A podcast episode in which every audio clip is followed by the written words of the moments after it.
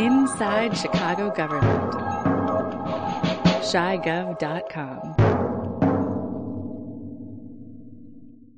Welcome to another in a series of interviews with Ben Joravsky. I'm Dave Glowacz.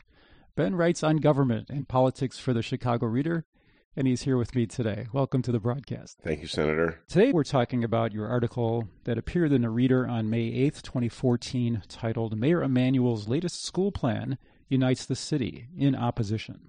You write of the administration's announcement that it would build a selective enrollment high school on the near north side in Stanton Park using tax increment financing and name it after Barack Obama.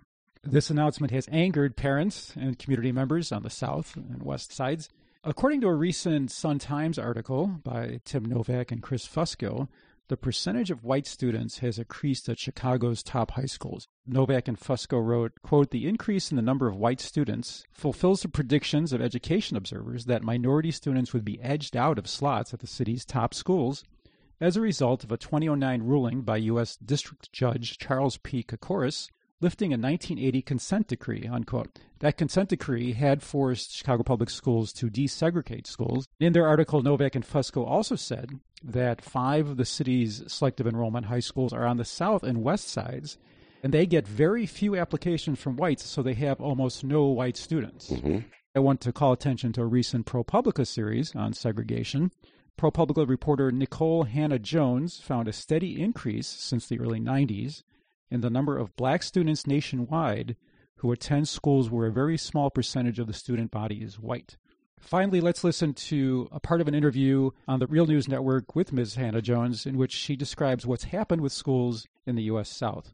What we're seeing is as these school districts, hundreds of school districts have been released from their court orders to integrate um, in the last 10 to 20 years. And as they release, within a few years, these districts almost always start to take actions that resegregate black students.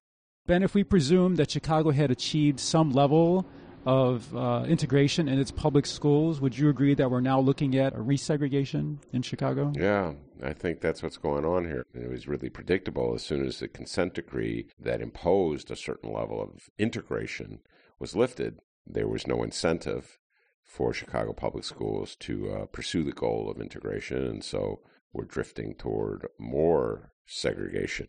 That consent decree, the city agreed to it because they wanted to avoid court mandated busing. In those days, a court would actually order a school system to put kids on a bus to move them out of their neighborhood into another neighborhood, a school in another neighborhood, so that the schools would be integrated. And generally, it was black kids put on a bus and sent to a white neighborhood. And the city of Chicago didn't want that, so they concocted this voluntary program where they induced parents to send their kids to integrated schools by offering them benefits at the schools, magnet schools, etc. What were the benefits? Most schools in Chicago don't have a regular full art program. They don't have a drama. They may give you a music, they may give you art, drawing art, but they won't have dance, they won't have theater, they won't have all four, you know, maybe one or two. And so, like the great magnet schools, use art as a way of getting uh, parents to send their kids to the school. How did the quota system work? Just like any quota system, there was a cap number on the number of white kids a school could have, supposedly. But and was it at every school? Was like that? For instance, Northside is always that Northside is a smart kid school on the um, the north side. So it's a lot of smart kids in that school. They always do really well in test scores. And there has always been a trouble getting black students in that school. I think a lot of it has to do with where it's located. It's not near a black community, it's a long trip. If there is no goal, if there is no cap, the school doesn't even have to try to get black kids to come there. So integration is not even a goal anymore. But going back to when the system was in place, the quota system, what was the practical result of having the quota? For instance, at Whitney Young, let's say, where there is a far greater interest from black applicants. The end result is that if you cap the number of white kids who could go there, you're going to have more black kids or more Hispanic kids. The cap would only kick in if the cap was exceeded. Those goals were waived if you couldn't reach them. In other words, if there weren't enough black kids applying to a school, predominantly white school, to uh, limit the white enrollment, then obviously you can't achieve that goal, and vice versa.